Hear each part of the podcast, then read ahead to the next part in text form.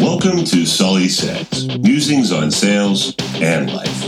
I'm your host, Rick Sully, and I've spent the past 25 years in the greatest profession in the world, sales. And the number one goal on my podcast is to teach you everything I've learned. I give you the tips, tools, and techniques necessary to excel in sales, network marketing, and most importantly, in life. So listen, learn, and enjoy the journey.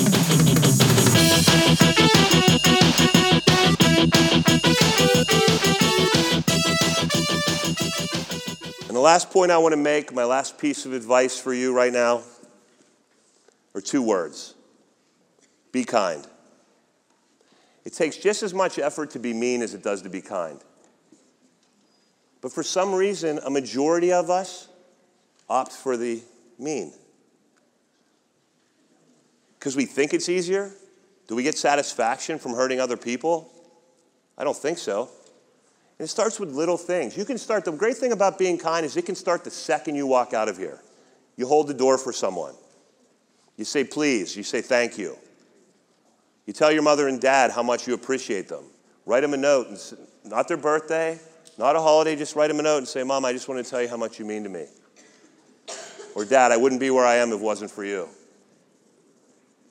But how about something on a, even a different scale? How many times when you're in the cafeteria is the same face looking across from you in the cafeteria serving you food? Have you ever said hello? Have you ever said their name? People love to hear their name. Have you ever said, hey, yesterday's lunch was great. Thanks a lot for what you do? Seems crazy, right? But imagine how different that person's day would be if you did something as simple as that. And they turn around and do it for someone else, and so on and so on. You don't know how much you could have changed their life with a simple act like that. Now, obviously, I went through a lot of difficulties in my life.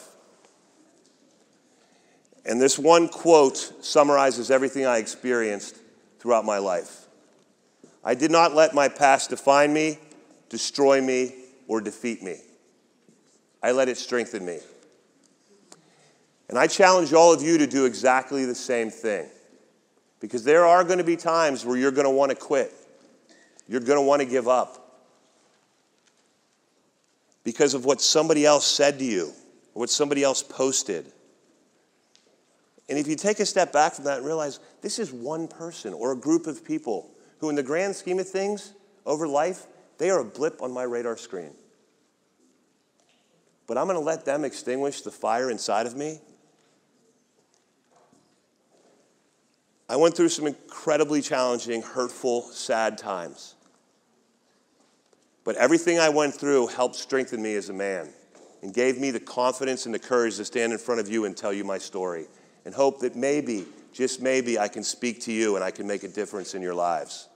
And maybe you can pay it forward and do the same with someone else. Maybe you'll think twice before you click the send button or before you post that comment. Thanks so much for listening to the Sully Says podcast.